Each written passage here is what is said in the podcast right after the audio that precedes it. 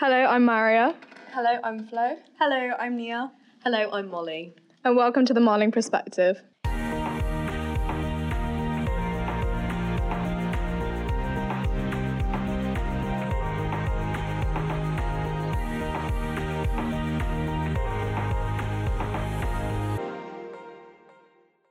In 2016, Britain, by 51.9% to 48.1%, voted to leave the European Union. Three years later, our future is uncertain and the talk of a second referendum still remains. Prime Minister Boris Johnson has previously said that the UK would leave on October 31st. He's agreed to do a deal with the EU, but the bill implementing it has been put on hold. It won't progress before this general election, and today we will argue for and against points for a second referendum and the implication this could cause. Okay, so should we start with for? What arguments would you have for a second referendum? I think it does come in light of the fact that the first referendum could be seen as undemocratic, as many of the points and facts given to the public were simply incorrect. As much as you could say, I guess that there were certain facts that were glossed over.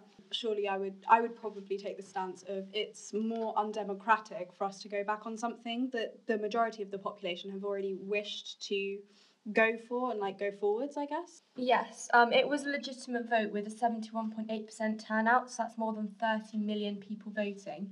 To be able to replicate that again, it would be incredibly difficult and people would feel ground down. They weren't listened to. It was the people's vote. Well, was it really the people's vote if they're not being listened to? Mm.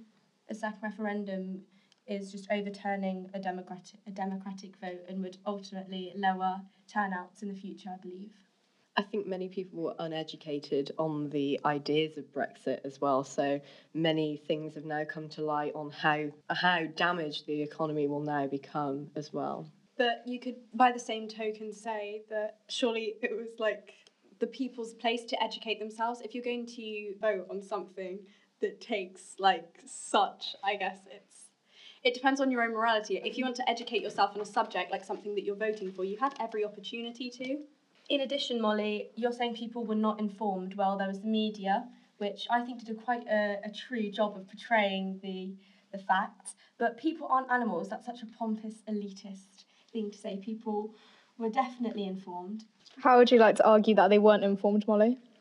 Um, there were many facts that were just incorrect. For example, the misleading statements such as £350 million a week for the NHS is just now completely false. You could say, but by the same token, as certain facts were exposed, like the whole reason we're leaving the EU is for our own economic growth. We've been in a standstill since about 2008 with our economy. It's we're not progressing, we're not moving forward, and so something like leaving the EU may just be what we need to jumpstart our economy again. Would you Would you like to add anything to that, Flo?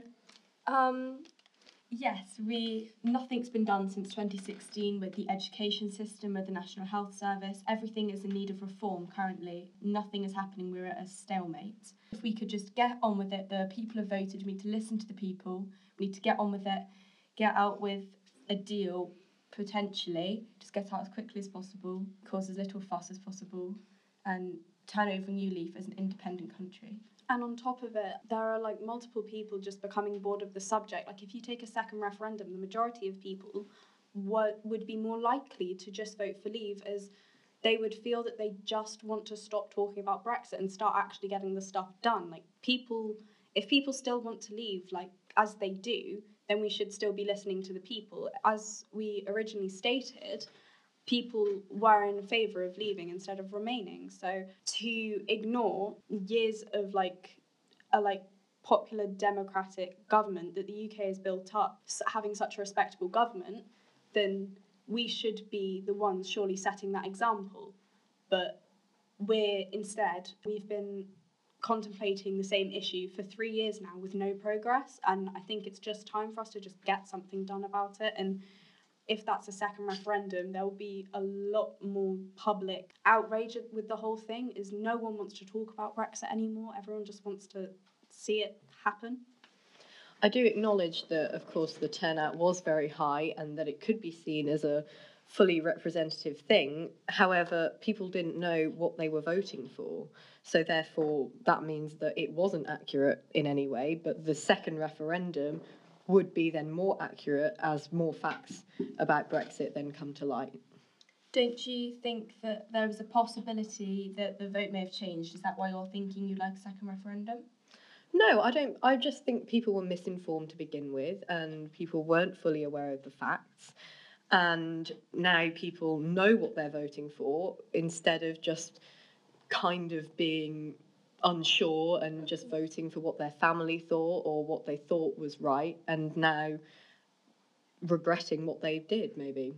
Well, in the European Parliament elections in 2019, which is quite a current example of now, the Brexit Party won the largest share of the national vote in the UK after only four months after their foundation. So does that show that there's that is that general is that the people see, is that the people speaking again that this is what they want? Do we have to say three times that this is what we want? I think the referendum was so close before, like it was such a close percentage that I think it is an unfair majority, really, in, in that case. And it's not a case of arguing three times, it's just a case of it was people were misled by politicians who we're now unsure whether we can trust in future.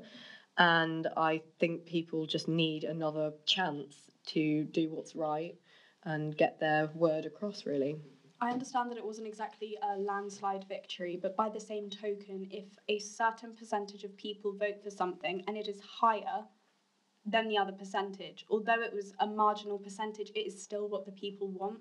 And as a democracy, we have to follow what the people want for like their country. That is the politicians' jobs. So for them to have to see that through, that's what they should be doing. They should be listening to the people, and even if it is a small percentage, then it's it's still what the people want, and we have to acknowledge that. If we extend Niamh's point all the way back into history, what kind of differences would we have seen in the past? Would there be any massive political changes if we go back and uh, ev- everything that the government didn't want? Oh, we'll just we'll have another go. We'll have another go.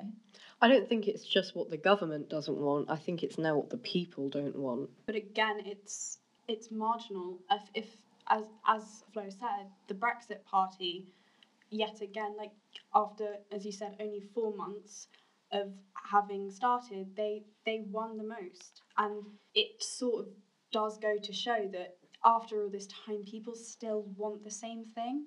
And although the last percentage was marginal three years ago, it's probably quite clear that this time round it wouldn't be a marginal percentage. There would probably be a large amount of people going for Brexit because of the amount of time it's taken. Well, that's just blatantly wrong, to be honest, because many polls since the election have shown that Remain has beat Leave, if, well, would beat Leave, would the if, if there was another referendum.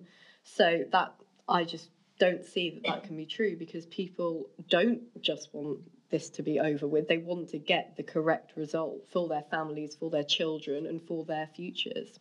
So would this be another stalemate then? Would it be oh we've got one vote for leave, one vote for stay? Would we then have to have another vote, for example, to finally get an answer? Well, maybe if boundaries were set to the percentage that could be classed as a victory, and I think that would potentially be a way around such a close call.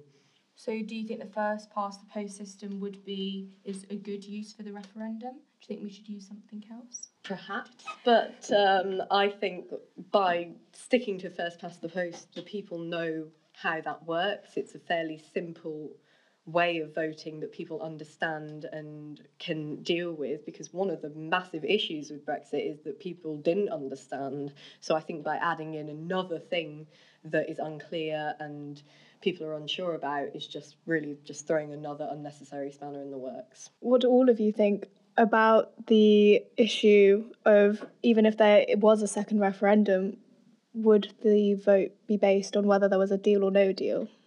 Where where do you find the fine details should be included? I think if there was to be a second referendum and it was to be put on the cards that there was no deal, I think there would be a very significant, I, I guess, way that people would swing. Um, it would need to be obviously addressed by politicians that their plans on the deal, they should make that very clear. So if there was to be a second referendum, we should know the deal coming with it because the public were misinformed and they do need to know all of the details. It needs to be made clear this time round. I would say I would heavily believe that if there was to be a no deal Brexit, Remain would win. And to leave would be a like less popular option in many ways. We should be knowing what's going on in Parliament, regardless. We should be knowing what the deal we are being given is and what our options are, because it's us who would be affected. Mm, I do actually agree with that point, and I do think that obviously I would prefer a Remain vote if there was a second referendum, but I do acknowledge that if there was a second vote, then of course, if Leave won, then that is, you know, we have two votes then that say that the people want to leave. However, I do think, as Niamh has said, that people need to be clear on what exactly leaving would mean because, as I have previously mentioned, that was never clarified prior to now, really. There does seem to be a lack of, um, I guess, clarification for the public on what entirely is going on with the deals be, that are being made. Um, and I think that if a second referendum was to come about, it would be completely necessary for the public to know the steps, what's going on in Parliament, so that they can know what they're voting for. Again, I do agree with that, and I think that um, things that happen in politics should be more explainable to the everyday person and that it should be more accessible as well so that people do understand what's happening and can prepare because obviously you know if we do end up leaving the EU which does seem probable at this point then people need to know what to expect, what to prepare for, and how they're going to handle the next couple of years where it's going to all be up in the air. And, you know, people need to know what they're going into, really, which, yes, I definitely think that's important. How do you think the government should go about making the ideas of having either a second referendum or having a deal or no deal? How do you think that should be more accessible? What ways would I just think yeah. it needs to there need to be platforms, and I know the BBC have gone a long way, and other news pages in explaining certain policies and posting about manifestos, but I just believe that it needs to be more accessible so that the everyday person can understand what's going on and can track what's happening in Parliament without it being just something that they don't need to worry about or that they can't worry about because they don't understand it. Yeah, I agree. I think that if it's easy enough for them to state their policies, it should be just as easy as for them to say on every website of a political party, they have their policies, their manifestos, they're easily accessible. So there should be at least some type of accessible link on a website, they should be talking about it in speeches. They should be saying what they plan to do with a deal, like their hopes for a deal. Because at least then, if that party was elected into power, we would have some idea of what leaving the EU would look like. If they were to be able to state their honest intentions, and even if some of it, and in fact, I think the majority of um, leaving, it would affect business people a lot. And so I believe a lot of it would be about business, but it should be broken down. I, I believe it should be broken down into sections so people can look for what they need to see. So, like foreign policies, like how tax would be affected, travel, businesses, like it should be broken down into brackets for people so that they can see exactly what they're looking for. And putting your policies on a website should be just as easy as listing what you plan to do. Thank you, Flo, Molly, and Niamh, for arguing the idea of a second referendum, and thank you for listening to the Marling Perspective.